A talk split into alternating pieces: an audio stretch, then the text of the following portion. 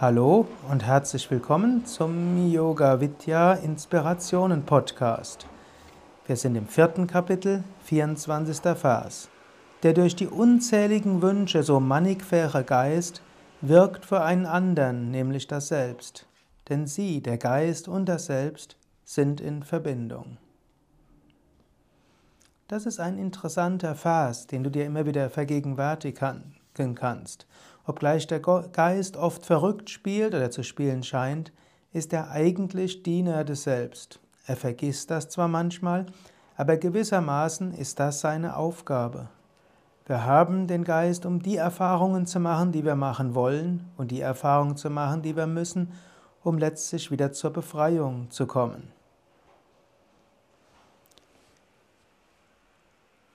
Dieser Vers ist auch ein Vers, der sehr stark der modernen Systemtheorie entspricht oder auch der systemischen Hypnotherapie.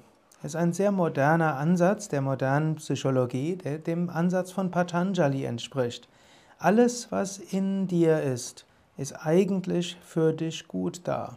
Alles, was in dir ist, ist in irgendeinem Kontext sinnvoll nicht, du solltest niemals denken, mein böser Geist, der will mich jetzt in die Irre führen oder ich habe jetzt wieder die Asuras, die Dämonen in meinem Geist, ich muss jetzt gegen meinen Geist kämpfen. Überhaupt nicht. Alles, was in dir ist, ist in irgendeinem Kontext sinnvoll. Und der Geist will dir helfen. Er ist nicht sich selbst genügsam, sondern er will dir, dem Purusha, deinem eigenen Selbst dienen. Er will dir die Erfahrungen geben, die du brauchst. Er will dir helfen, in dieser Welt zurechtzukommen.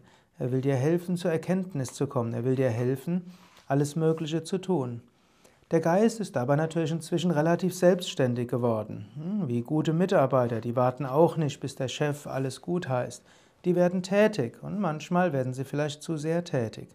Aber als gute Führungsperson kannst du sie lenken. Wenn das nächste Mal zum Beispiel Angst in deinem Geist sich einstellt, das ist jetzt nicht böse, der Geist will ja nicht böse. Die Angst soll dir helfen, achtsamer zu sein, vielleicht dich sorgfältiger vorzubereiten oder ein bisschen vorsichtig zu sein, denn in der Welt lauern verschiedene Gefahren. Lass dich nur nicht von der Angst überwältigen und lähmen. Sei dir bewusst, die Angst will dir dienen. Oder wenn du das nächste Mal dich irgendwo über etwas ärgerst, auch der Ärger ist jetzt kein bösartiger Geist, sondern der Geist schenkt dir Ärger, damit du Kraft bekommst, damit du vielleicht dich gegen ein Unrecht wehren kannst, damit du vielleicht siehst, da ist, hat jemand irgendwelche Grenzen überschritten. Das heißt nicht, dass du jetzt gleich reagieren musst. Der Geist macht dir einen Vorschlag, er schlägt dir vor, jetzt wäre es gut.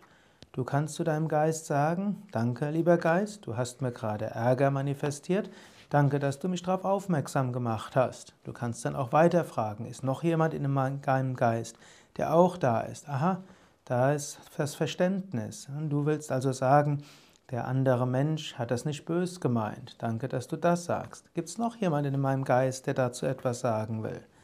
Ah, hier ist äh, der Kooperative. Du willst schauen, ob man etwas zusammen machen kann. Ah, da ist noch jemand, der meint, man muss sich auch mal gegen wehren, aber vielleicht bedachtsamer. Wenn du so schaust, wirst du in deinem Geist mannigfaltige Vasanas sehen. Vasanas sind nicht nur Wünsche, sondern verschiedene Handlungstendenzen. So viele wunderbare, mannigfaltige Fähigkeiten hast du in deinem Geist. Bekämpfe sie nicht überflüssigerweise, aber werde auch nicht ihr Sklave.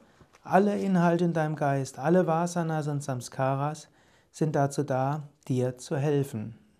Nutze ihre Hilfsangebote aber nutze nicht jedes Hilfsangebot. Du hast die Freiheit, du bist die Führungspersönlichkeit in deinem Geist.